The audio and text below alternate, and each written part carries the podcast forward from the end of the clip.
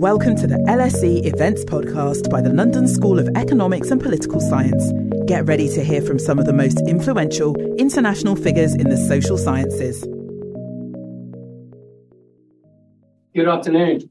Welcome to the LSE for today's afternoon um, event, which forms part of the LSE Festival, where we'll be talking about how do we get to a post-COVID world, which is something which is hopefully not tempting fate by talking about that.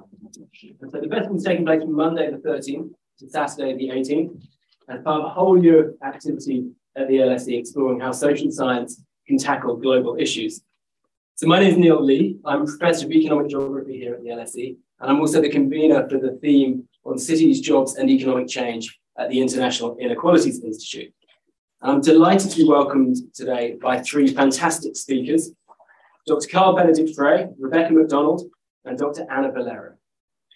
So starting with Carl, Carl, Carl Benedikt Frey is the Oxford Martin Citi Fellow at the University of Oxford, where he directs a program of research on the future of work at the Oxford Martin School. Now he's been in, you know, almost every media outlet known to man. He wrote one of the most famous papers. You know, so as an academic, I'm jealous of famous papers, and this is a, an incredibly famous paper about the future of work, probably the most famous. Um, his work's been featured in The Economist, Foreign Affairs, New York Times, Time Magazine, and Le Monde. Um, and his most recent book, The Technology Trap, was selected as one of the FT's best books of the year in 2019. And I highly recommend it. I read it in lockdown. Um, you can tell I read it in lockdown because it's got apple juice on it in my kids. But it's a wonderful read, and I'd strongly um, recommend you read it. Next up, we have Rebecca McDonald, who's the head of economics at the Joseph Rowntree Foundation. Her work focuses on labour market and social security policy and how these can be used to improve the lives of those living in poverty in the UK. So she's led the JRF's economic thinking on how to improve job quality for low paid workers and on social security adequacy. She previously worked at the Centre for Cities, an urban policy think tank, and at PwC. Now, no book yet, but we're, you know, I'm expecting one soon, and I'm sure it'll be awesome as well.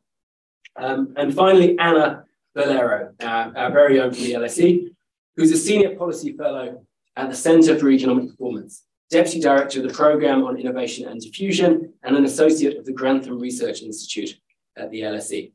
Now, when I joined the LSE, um, I was told that Tony Travers was responsible for more than half of the LSE's media output. And actually, I think Anna is sort of challenging him. So I mean this in the best possible way. She's sort of she's in the Economist last week. Everywhere I read, she's uh, research is just a, you know for good reason being featured. So we're really pleased that you found the time in your hectic media schedule to come and come and talk to us today. So today we're going to be exploring how we can create good jobs in a time of crisis, where everyone and everyone benefits. Our speakers are going to discuss the opportunities of transition to net zero, about how skills policy might be reframed, about the impact of technology on the labour market. We have three fantastic speakers. I'm really excited about today's event. For those of you who are using Twitter, the hashtag for today's event is LSE Festival. Um, put your phones on silent, please, if you're not using them for tweeting, um, so we don't disrupt the event. The event's being recorded, and we're sort of in this brave new world of a sort of dual hybrid and um, hybrid event slash in-person event. And because of that, you know, we'll have to be a little bit careful making sure that we get um, questions from both the audience here and the audience online. You're very welcome to ask questions. And my colleague Emma will be sort of raising them to the panel later. But we're going to start off with 30 minutes of presentations from our three wonderful speakers. So first of all, Carl, thank you very much for joining us. And I look forward to hearing what you've got to say. Thanks very much, Neil, for that perhaps overly generous introduction. It's a real pleasure to be here, all the way from Oxford. I must admit, I was slightly nervous coming here. I haven't traveled that far in a long time, but it's clearly worthwhile and it's a real pleasure uh, to be here. As Neil mentioned, the uh, topic of today's session is how can we create new jobs in time of crisis, which is essentially the same as asking the question how we can restore the middle class, which is something that we've been discussing and debating uh, for a long time. And a number of administrations have recently made some serious efforts. The Biden administration, for example, has made a real push in terms of promoting unionization, boosting minimum, uh, minimum wages, investing more in infrastructure, and so on, uh, with mixed success, uh, I should say. Um, but all of those are clearly welcome efforts, but I would argue that even if successful, they won't be enough. Minimum wages do help, but they're essentially designed to make existing jobs somewhat less horrible and better paid. Infrastructure has been important. Infrastructure investment did mask the decline of manufacturing jobs up until the housing bust of 2007, 2008. But essentially, infrastructure investment is also a while off. Um, and if we look at what has been going on in the labor market uh, over the couple of decades, the big story has been one of deindustrialization. Uh, middle income manufacturing jobs disappearing, that is not only happening in the UK, it is today even happening in China, which seen, seen over 12 million manufacturing jobs disappear since 2013. And those jobs are not going to come back. So we have to ask ourselves, where will the jobs come from to replace them? And there's been some good research uh, on this topic. A recent paper by David Autor and co-authors, for example, shows that most jobs that people were employed in or are employed in today, I should say, did not even exist in the 1940s.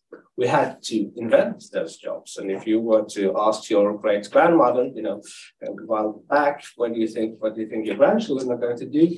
You probably not have replied, well, my daughter is my granddaughter is clearly going to be a software engineer, and my grandson is going to be a solar panel installer.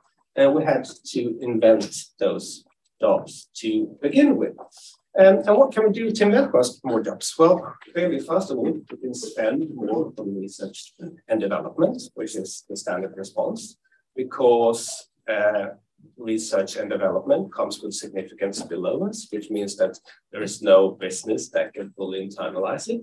And that's especially true of basic research. We tend to underspend on research and development. So it's a good case for governments to step in and spend more. But I would argue still that that's unlikely to be enough because to translate those findings in that research into real jobs, you need somebody to, you know, build products and prototypes and, and produce those uh, at scale, uh, which is then in the end what creates know products, new industries, um, and new jobs. And the most radical innovations tend to come from young companies and startups. Right? If you think about the pandemic, BioNTech and Moderna were companies behind the most effective uh, vaccines. BioNTech did it in partnership with Pfizer, which helped it scale uh, up production. Uh, but more broadly, large companies tend to be relatively mature in mature industries. And when they increase productivity, they often do so by offshoring production tasks and automating and increasing you know, productivity by being becoming more productive in what they already do.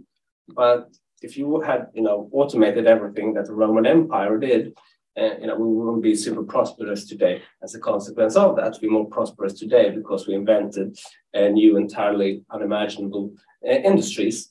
And smaller companies, um, historically often being independent inventors, who have uh, done so.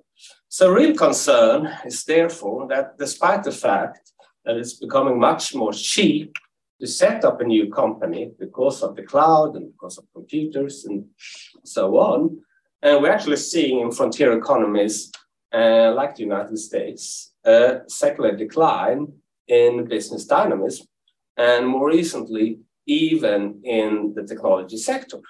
Um, and what some economists have shown, and here I'm referring to research by Thomas Philippon and Jaume Gutierrez, finds that regulations have a negative impact on small companies, especially in industries with high lobbying expenditure. So it seems that incumbents have been quite successful in erecting barriers to entry for smaller businesses that tend to uh, create these new types of industries. And that calls for potentially competition, uh, competition policy to um, correct some of it.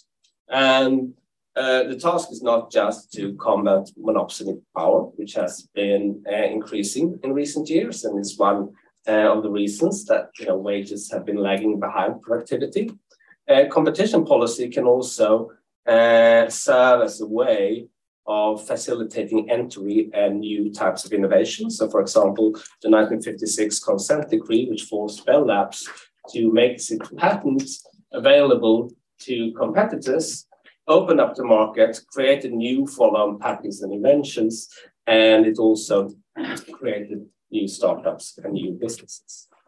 Um, now, a crucial question is then what type of technologies will those new businesses invent? Will they invent primarily automation technologies that replace people in existing jobs and tasks? Or will they uh, create more enabling type of technologies that create new jobs in industries?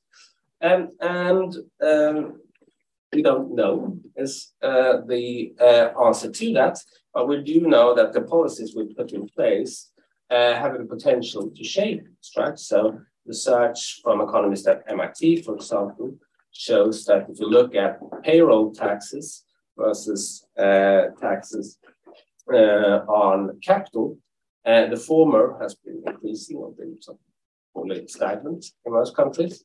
The latter has been falling quite rapidly. And what that means is that we're making labor uh, relatively expensive and capital relatively cheap, which incentivizes companies to increasingly invest in labor replacing technologies, automation technologies, rather than technologies that create new jobs. And I think much can be achieved by closing uh, or narrowing that gap in terms of incentivizing companies to create, um, uh, invent more uh, labor enabling technologies. I think much more can be done to increase the pool of inventors and entrepreneurs as well. Some very important uh, research as the LSE by John Van Reenen and others show that you know, to become an inventor, uh, you need to be exposed to uh, invention at some point in your life to decide to pursue that uh, career. So people that have parents that are inventors uh, or that grew up in neighborhoods where there is an abundance of inventors are much more likely to become inventors themselves and then invent new industries uh, and new jobs. Um, and I think there's a lot of low-hanging fruit in trying to expose more people to inventive uh, activities, maybe as early as uh, in school, uh, because uh, that would mean that there are fewer lost Einsteins, which is a, a, phrase I wish I had invented myself. Um, and it also means that there will be more people inventing the jobs uh, of the future. Uh, and indeed, if you think about it, right, all we do in terms of innovation policy, like venture capital, intellectual property rights, and so on, is just a downstream of that. You only care about venture capital, intellectual property rights if you've decided to become an inventor yourself in the first instance. Finally, I think uh, more needs to be done to make sure that the new jobs that are then be, being invented are more dispersed across space. So my own research with Ron Berger, for example, shows that if you go back to the 1970s, new job titles that didn't exist in the previous decades were more likely to emerge in routine uh, rule-based cities where you know special, specialized in manufacturing type of work. But since the 1980s, when more and more of these job titles are becoming related to computer technologies, the ones that you may remember that Tom Friedman wrote a book about called The World is Flat, arguing that we can work from wherever and everything will be really equalized and wonderful in our digital age. Those computer, uh, uh computer technologies uh, or those jobs related to computer technologies have been extraordinarily highly clustered in skilled cities. Um, and when a new technology job is created in the city of London, that increases demand for in-person type of services. so the people driving taxis here, the people uh, working at the local grocery store, uh, the hairdresser, and so on, needs to be in London in order to provide those services, and that then in turn drives up house prices and makes it less affordable for more people providing those services to live in places like London and essentially creates a vicious cycle uh, that we need to uh, break. And one of my favorite examples here is uh, Malmö, Sweden, which is close to where I grew up. A city that specialized for a long time in building ships. Shipyard closed down in the 1990s. Uh, sitting poorly for a long time. Along comes the bridge to Copenhagen, allows people in Malmö to stay put there and benefit from cheap housing, or work in Copenhagen, which had a greater abundance of low-paying jobs. Uh, most of those people then commute back, spend most of their income where they lived, which gave a boost to the local service economy there. And before COVID, it was one of the most dynamic labor markets in Europe. Uh, and through COVID, obviously, they could still work in Copenhagen, but without making the commute. Uh, and I think one of the benefits potentially from this crisis, from this pandemic, is that at least some people can now move outside of city centers where housing is cheaper. They will then create more demand potentially for in-person cycle services there where housing is uh, cheaper as well. But we need to facilitate that shift and that requires investment in uh, transportation infrastructure to make those commutes easier. And it requires investment in digital infrastructure uh, to allow more people to work remotely uh, from outside city centers. And that could potentially help achieve a greater leveling. Thank you. Thank you very much. Thank you. Very, very interesting. I got a lot out of that. Um, we're going to move straight on. We'll have questions at the end. We'll move straight on to Rebecca. Great, thanks, Neil. Um, so um, I thought I would focus uh, in my 10 minutes or so around the issue of um, low quality employment, uh, especially employment practices among low, lower paid, uh, the lower paid end of the labour market. Um, we're going to be talking a lot today around uh, technological change, labour market change, uh, new job creation, but this is a you know potentially less exciting but an important topic in terms of improving quality of life and reducing in work poverty uh, in terms of the labour market. So um, I thought I would kick off with um, uh, firstly an overview of in-work poverty trends at the moment in the UK. Uh, secondly, I'll discuss a little bit around some of the labour market aspects and uh, a few of the labour market issues which are contributing towards that trend. Um, and then thirdly, I'll touch on a few policy areas where there is kind of a slightly more of a positive take in the sense that there are tangible things that can be done which would make a difference in this area. So I'll crack on with uh, my first point, which is around in-work poverty. So this is just to give a little bit of a context around some of the labour market issues at the moment. So you can see on the chart on the left that um, at the beginning of the pandemic, just as it hit, 13% of the workforce in the UK were experiencing poverty. That trend had been going up over time. So if we go back to the mid 1990s, um, around 9% of workers were living in poverty, uh, and there's been a kind of gradual uh, increase over the period. One of the results of this trend is that there's been quite a significant shift in terms of uh, what poverty looks like in this country. So if you look at the chart on the right, uh, back in the mid 1990s, the start of this time period, around 60% of families in poverty didn't have anyone in work. So that kind of more traditional view of a, a family in poverty as due to unemployment or due to illness very much held true. But then, because of this trend over time, that's very much flipped on its head. And now we see that actually the majority of families in poverty do have someone in work, which is a, a very uh, significant shift. In terms of who these workers are, um, poverty rates are highest in sectors like residential care, retail, uh, and also hospitality.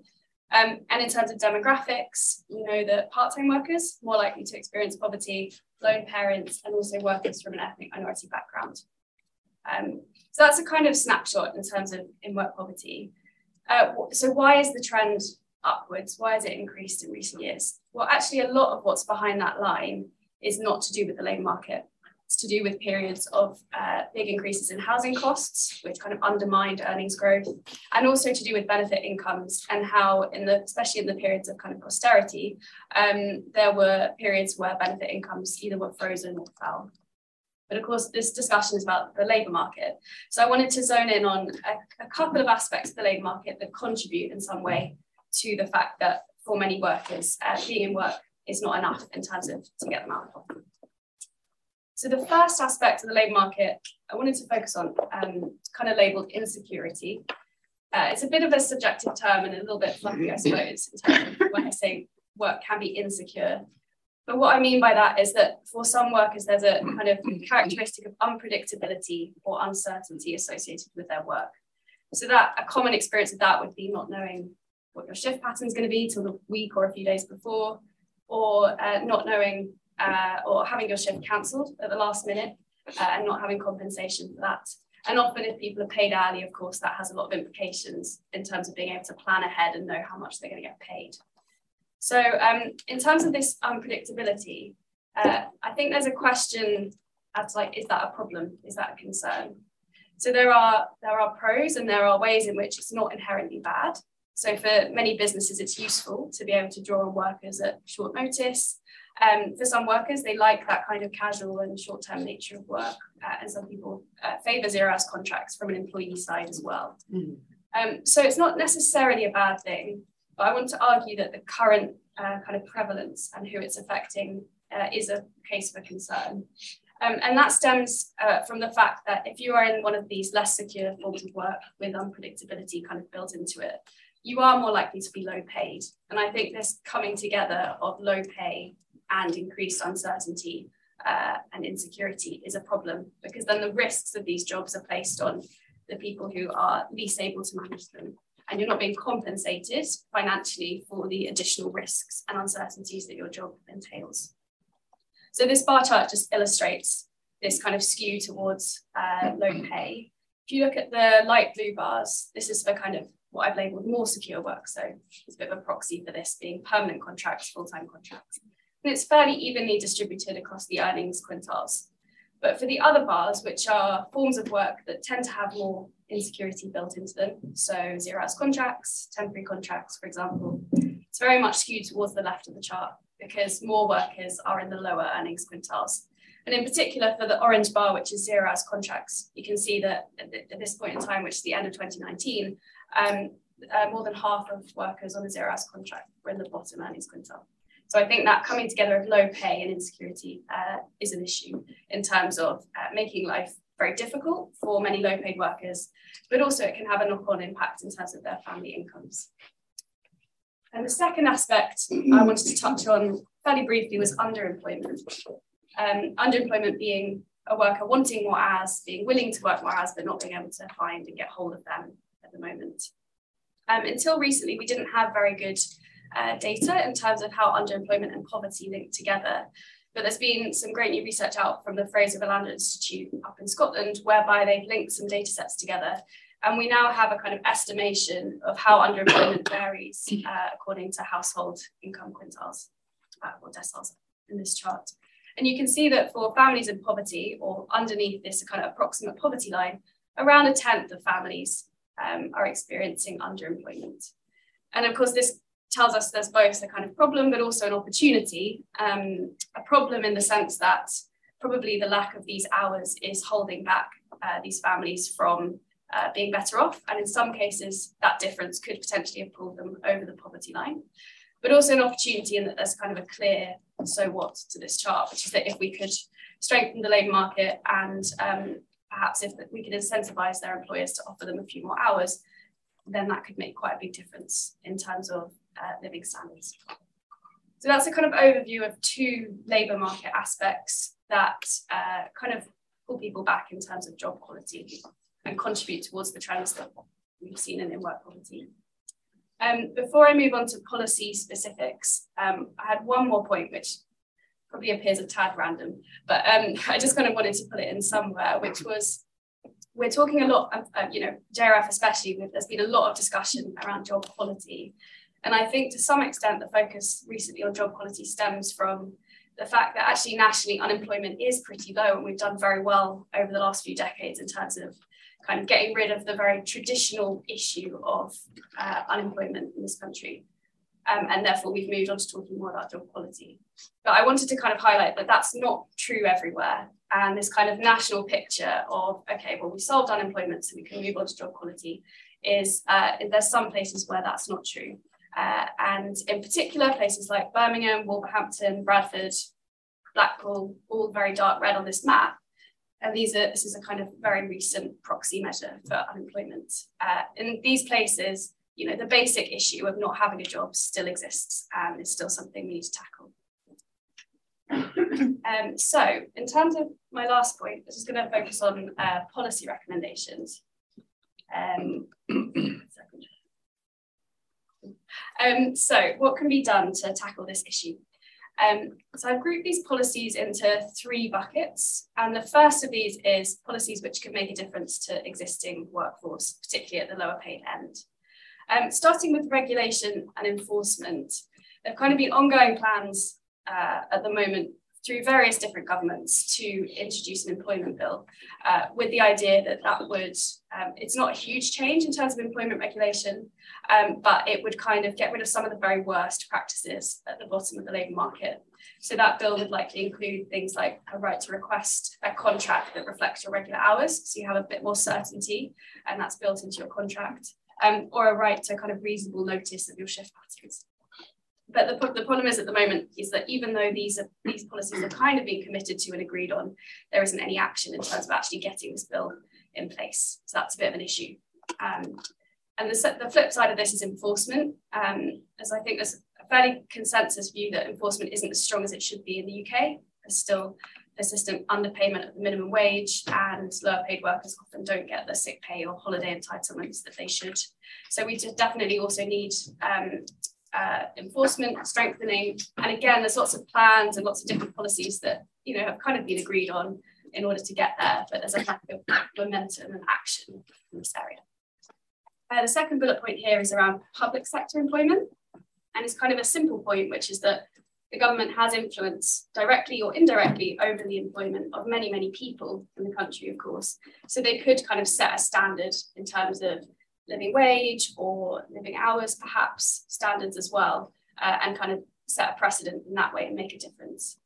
And the third one, increasing productivity in low paid sectors. I think often this is, there's a lot of pessimism around how feasible this is, but there's quite a lot of evidence that there are ways to increase productivity. Um, previous JRF research uh, by my colleagues looked at ways in which business support and government initiatives can improve the quality of management and make a difference in that way.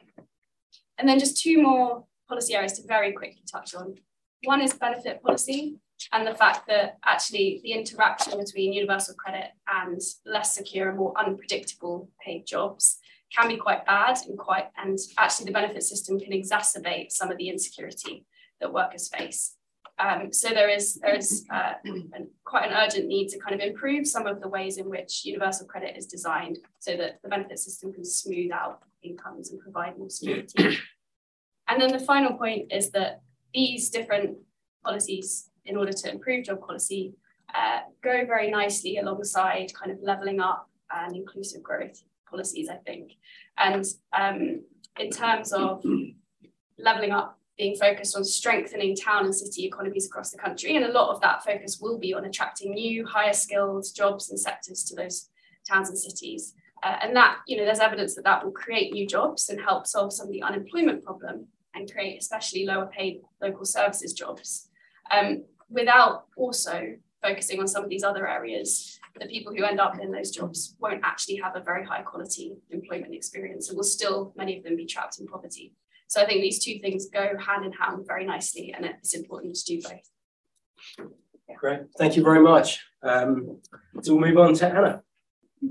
Hi I'm interrupting this event to tell you about another awesome LSE podcast that we think you'd enjoy. LSE IQ asks social scientists and other experts to answer one intelligent question, like why do people believe in conspiracy theories? Or can we afford the super rich? Come check us out.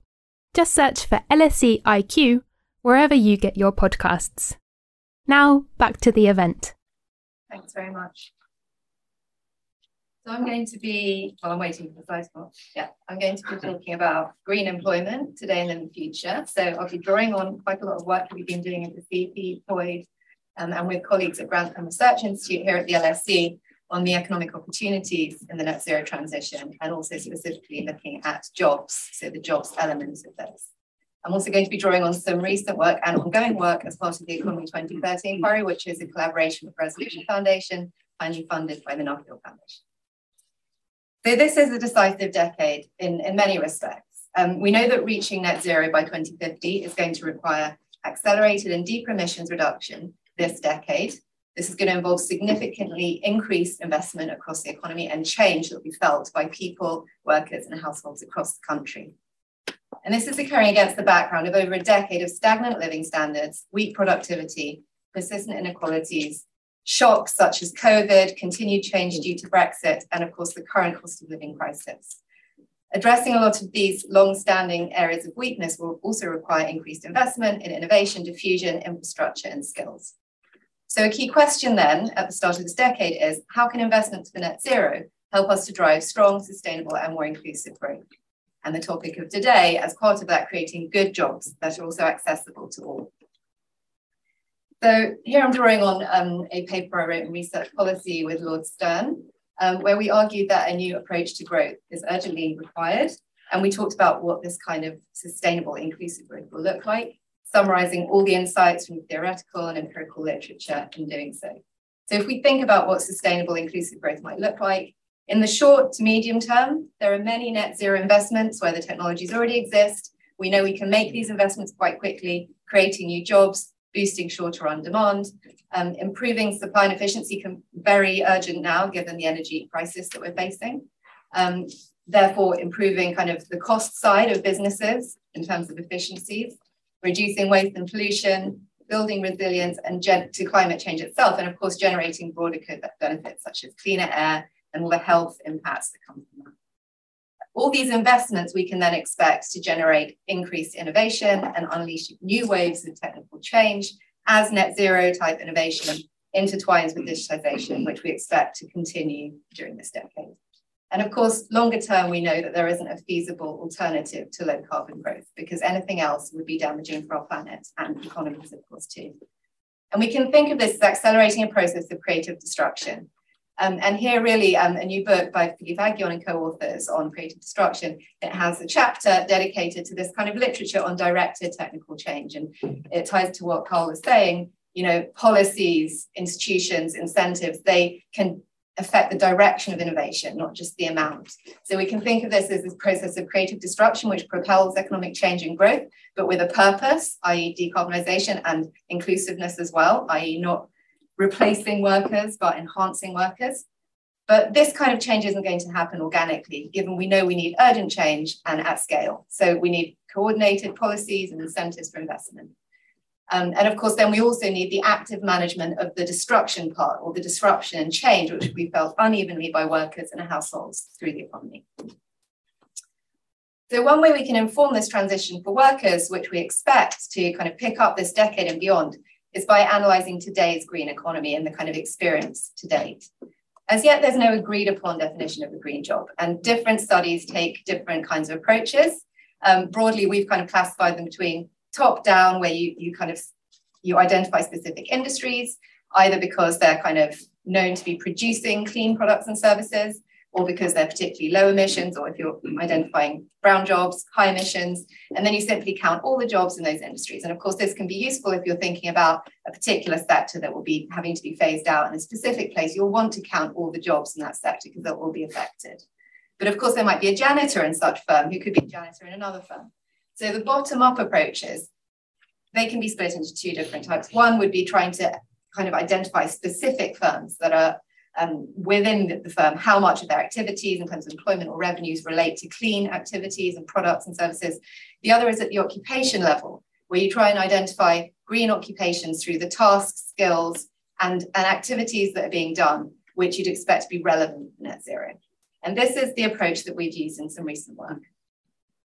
So just to summarize, what we've done is taken these green occupations as classified on the US um, classification system of occupations. And this was a process done back in 2010, 2011. Um, and what it did was it identified three types of green jobs.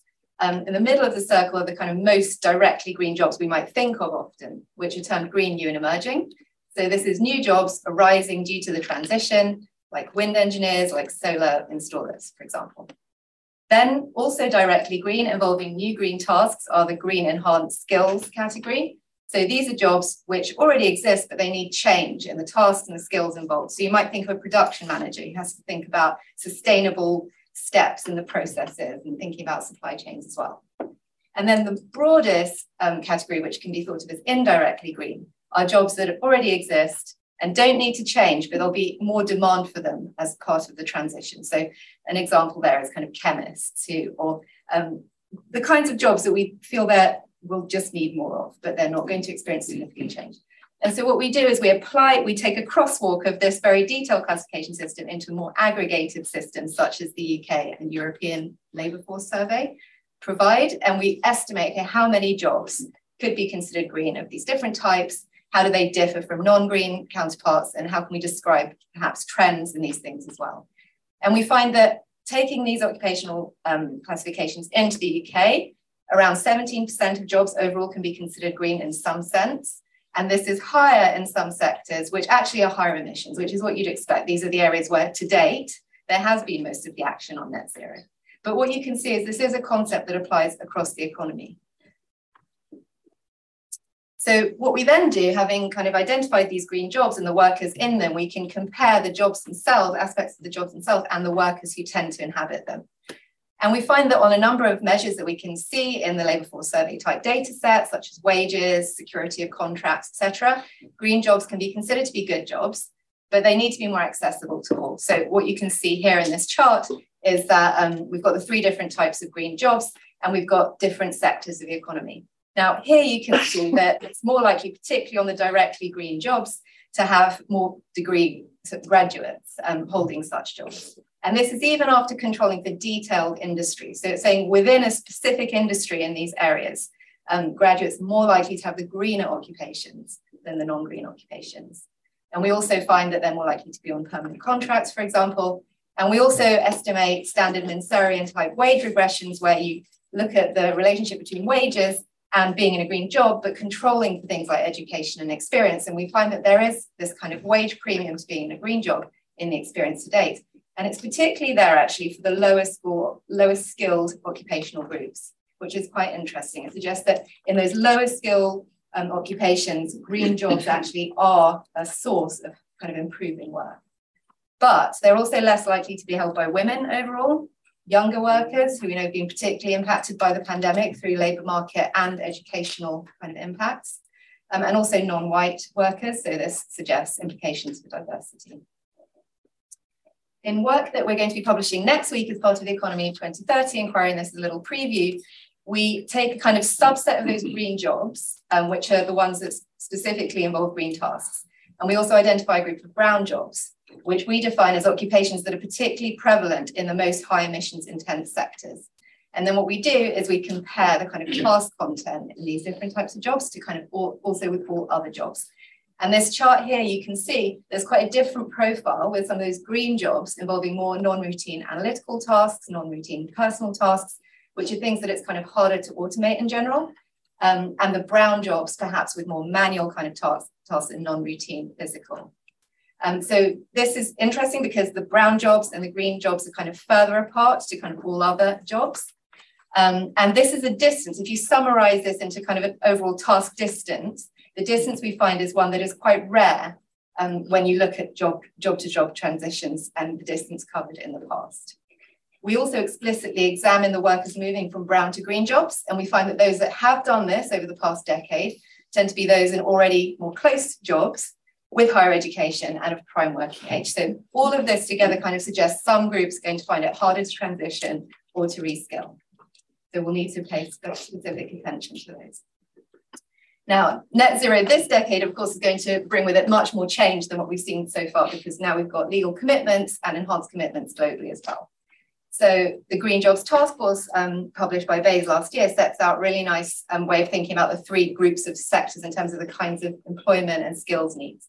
So you've got the well-established and growing sectors, you've got the emerging and predicted to grow sectors, and transforming sectors, which are not going to completely disappear, although some parts might, but there'll need to be a lot of transformation within them. And in the emerging predicted to grow sector, we've done quite a detailed report um, on one example there, which is carbon capture usage and storage, looking at the kind of potential for growth in the UK, where, where new activity and jobs might be located. Um, in transforming, we've looked at the automotive sector as well in quite a lot of detail. Across all of these areas, there's a lot of sector specific issues um, and it's really important, therefore, to have these real deep dives and kind of review the studies done by the relevant um, industry bodies often. So what we know, though, there'll be further creation of new jobs. We need a lot of new jobs here, but also a lot of change in skills and demand for existing jobs. And while specific skills will be required, there's also quite an emphasis on general STEM. And I would actually expand that to say STEAM, because I think creativity and design is going to be very important, thinking about system, system-wide change and designing new systems, digital, managerial, and cross-disciplinary skills in a lot of cases. And a really nice example there is when you're thinking about net zero homes, traditionally you would have someone doing gas boiler, you might have someone doing energy efficiency. Now, lots of things will have to be integrated together, including solar panels, car charging, smart grid technologies. So much more working across between disciplines will be involved. And of course, the needs, challenges, and opportunities will vary across the country based on sectoral makeup and pre-existing endowments. And that's another thing we've done in one of our reports where we examined a set of net zero line investments made very quickly in light of the COVID pandemic. We kind of did this early on to say, okay, here are investments that are kind of ready to go and where would the jobs be most likely to be created across the UK? And they tend to be quite spread. So now quickly, I'd like to draw on some recent work where we're looking at the growth opportunities for the UK. Um, and there are growth opportunities in net zero for the UK and its regions based on quite a hard-headed assessment of the UK's relative strengths compared to other countries and using a range of data sources. What we show here is an analysis of patenting, and we're looking at re revealed technological advantage, which compares a country's share of patenting in a specific technology field to the global share. And that's shown here on the y-axis. So clean technologies, you might be able to see it's kind of a turquoise bubble above the x-axis there. That's an area we're overall specialized in. The bubble size suggests that it's a medium kind of size technology area overall. And the fact that it's kind of a bit far along the horizontal axis suggests this is an area that's been growing recently. And of course, we now expect more growth as there's much more investment going into these areas. So the UK specializes in this overall, but there are some specific areas where we're really specialized, like tidal, wind, and CCUS technologies. And in separate analysis, we show, using a new methodology, that these areas generate relatively high returns to public R&D investments with very appealing regional patterns. So including outside the Golden Triangle. So if you invest in these types of technologies, they can generate high returns outside the Golden Triangle, but also through a direct mechanism, investments outside the Golden Triangle generating returns, but also via spillovers from those investments made inside the Golden Triangle. We also show that less productive regions tend to be more specialized in clean technologies and firms using a range of data sets. You can see on this chart that the, there's a downward sloping relationship between the intensity of clean patenting at the area level and productivity. So finally, to bring this together into some conclusions for policy. Um, clearly investing in human capital will be key for meeting net zero, having the skills in place to actually do all the stuff we need to do, but also for realizing the opportunities, whether it's innovation um, and the new kind of sectors that we need to grow and for building resilience for workers. There's going to be a role for general and specific skills, starting from schools, I would say. Like we know young people are interested in these things. It's kind of starting in schools, going through the education system, um, and setting out what the career routes are really going to look like. Clear, clear role for on-the-job training. We know this has been in decline in recent years. Look, exploring further incentives for firms to invest in this. They've been investing less over time, and there are, there are various reasons for that and for workers as well, who might find it hard to take time out of work, specifically self-employed people, foregone earnings to, to engage in training. Place-specific approaches will be important with collaboration across stakeholders and targeted programs. The demand side is key because if the government's going to encourage rollout of energy um, efficiency, that's going to encourage people to reskill in those areas but more broadly, net zero itself isn't a silver bullet for solving our problems, but by embedding it into a new economic strategy, we maximize the chances of our success. Thank you. Wonderful. Thank you very much. Thanks for my poor quality chairing. We have about 15 minutes for conversation, for discussion and questions. So I'll first of all go around the room and see if anyone's got um, a question to start. And then Emma is going to be shepherding some questions from these of online chat. So who does anyone in the room have a question? The gentleman um, hi. Oh, uh, oh, uh. And if you could say who you are and where you're from, that's okay. Uh, my name is Rob, and I think where I'm from will become clear. In London, we have a great green industry which holds jobs well above the pay level you might expect for the skill, what you would define as good jobs, and it's London Underground. And why do we have a load of green, good jobs in the heart of London on London Underground, it's because they have an effective trade union. By the way, I'm from the Trade Union Congress and formerly from the RMT. Um, And I was just surprised to hear three excellent speakers on investment, on good jobs, on protecting the labour market from the transition, and not really a mention at all of the role of trade unions, and no acknowledgement of how the decline in good jobs over the last 20 or 30 years, the increase in inequality and precariety, has gone alongside the political destruction, the politically deliberate destruction of trade unions in this country. And I don't really see how we can be making policy suggestions to improve decent jobs when you have a state ideologically committed to destroying decent job and destroying uh, planning, right? The whole talk about green jobs at the end about is about state planning. We have a state designed to avoid planning. So I guess my question is, what role do you see for the rebuilding of trade union rights in this country within a transition to good jobs after the crisis? Great, great question. Carl, if we go in the order of the speakers went, that's okay. So we'll start with Carl. Where do you see unions fitting into this? So it's absolutely clear that if you look between countries, there are huge differences in inequalities, even though they have been affected by the same type of technologies. And one reason for that is differences in skill endowment. So one reason that inequality in Sweden, for example, is much lower than in UK and the rest of Europe is that we have much higher share of college educated workers uh, another reason, though, is that we're also much more unionized. And part of the reason, I think, has to do with the level of bargaining. So, in countries where you have national uh, bargaining, in Sweden, you know, the Confederation of Industry puts down together with uh, the labor unions what's called the mark, which is sort of the floor uh, for all subsequent negotiations and uh, that then you know provides a certain foundation uh, for some subsequent bargaining on the industry level. If you have you know firm level bargaining, uh, for example, uh, and you're you know Amazon. Uh, and you're automating a lot of stuff and therefore becoming super productive and hiring a lot of people. But as a consequence, you know, uh, your competitors are losing a lot of jobs then as a union, you may say, well, that's great, you know, it's good for my company, uh, but it's not going to be good, that good at the industry level. Um, so these differences in the structure of unions do matter. And we've seen historically that during the sort of before industrialization, unions organized uh, on craft-based uh, level. They then moved to organize around the mass production industries. We're now seeing those many uh, mass production industries increasingly disappearing.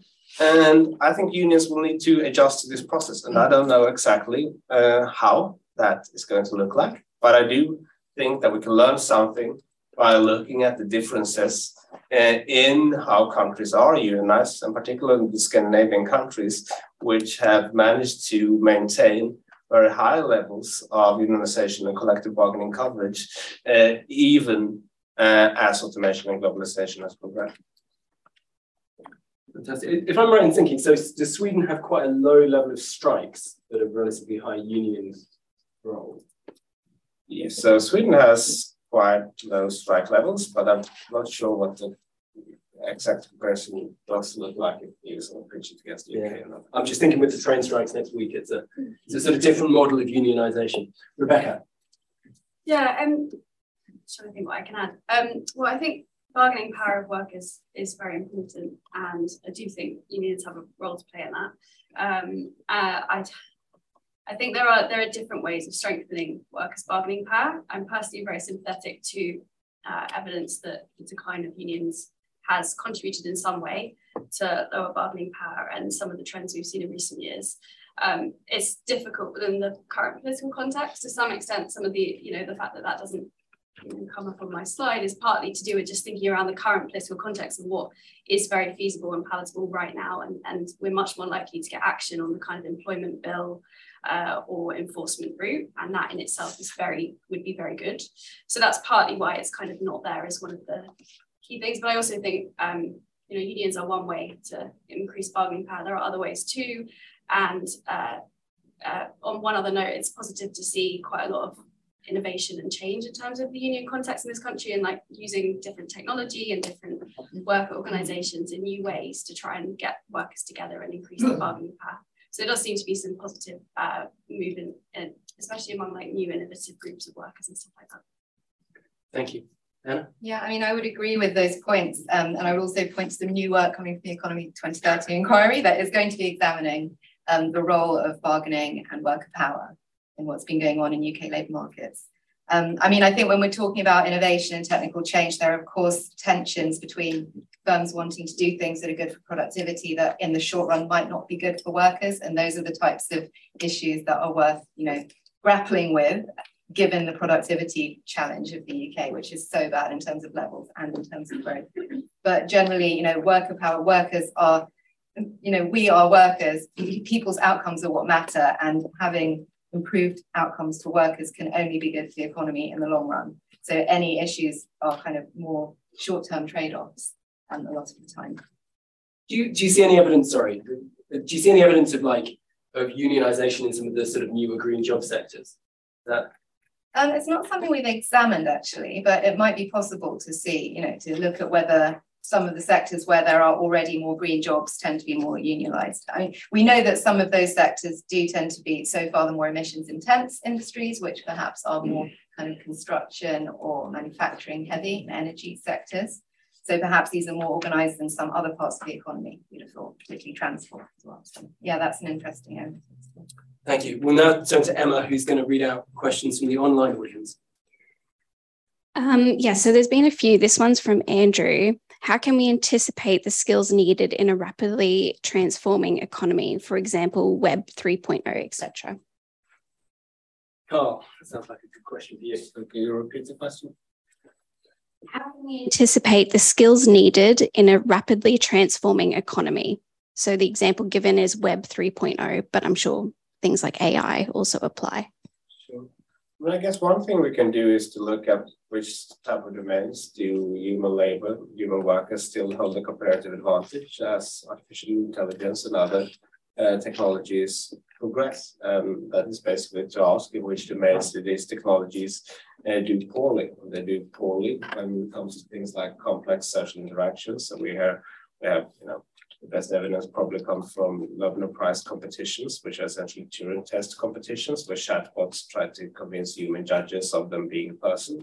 And you know, a couple of years ago, some people in the field thought there was a big breakthrough because one chatbot had managed to convince 30% of human judges of it being a person, but it did so by pretending to be a 13 year old often Russian boy speaking English as a second language with no understanding of English culture, right? And this is basic text communication. So you know, when it comes to social skills, uh, machines are quite far off from human level uh, capabilities. Another way of looking at this is sort of which are the complementarities between human uh, skills and uh, those of machines. And still, right, you know, we can write an algorithm that you know, does very well at Go or various video games because you can define the objective quite well, which is maximize game score. Uh, what is do you want to achieve if you ask an algorithm to write a symphony uh, or do something really creative? It's very hard to to define in the first place. So that, that would be another domain where human uh, still have the comparative advantage.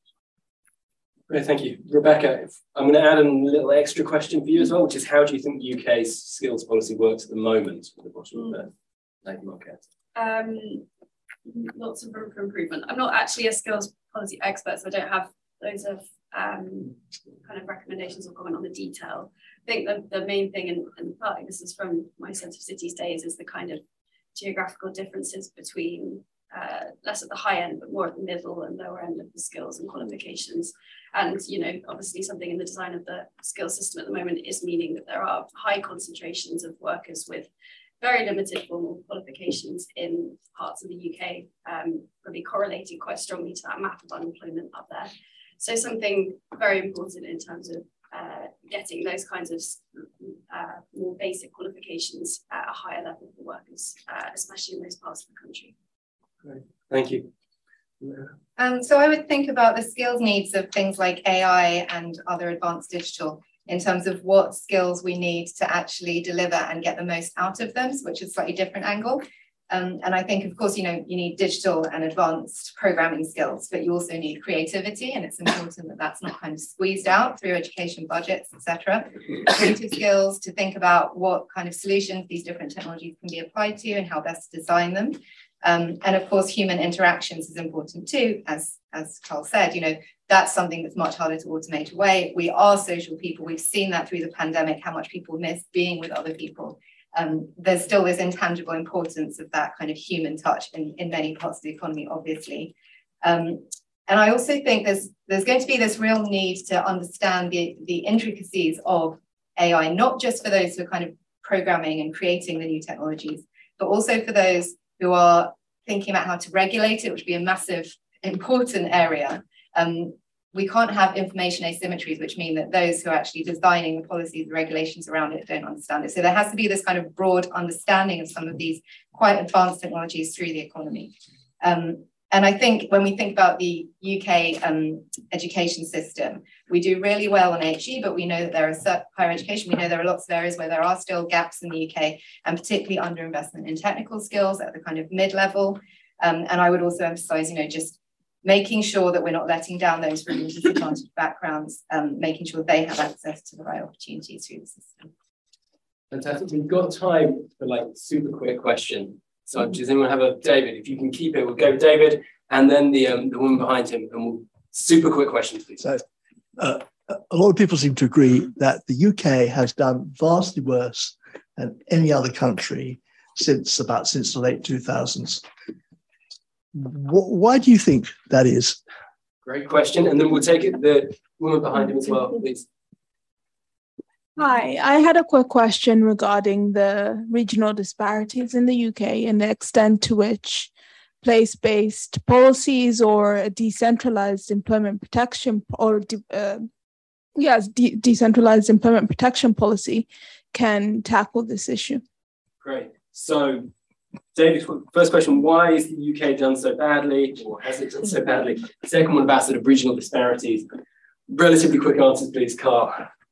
You can take whichever you want to answer. Well, those are easy questions. Uh, so, I mean, on the UK, clearly it's been uh, tough, tough in part because I think UK heavily, heavily specialized in financial services, and after the crash, uh, it took a, bad, a big hit from that. Uh, it's also deindustrialized more rapidly uh, than other uh, countries in Europe. Um, and if you look at you know manufacturing industries, even in the same type of industries like automotive, it's adopting less robots, uh, for example, and less uh, frontier technologies than um, other uh, similar economies. Why is that? Maybe part of the reason is sort of lagging wages, and that it doesn't pay uh, to the same extent in uh, the UK to adopt robots as it does in Germany. Maybe it has something to do with less stable labor uh, management relations than in other uh, European economies. Uh, to be frank, I'm uh, not completely sure, but I think there's are you know, mechanisms worthwhile investigating.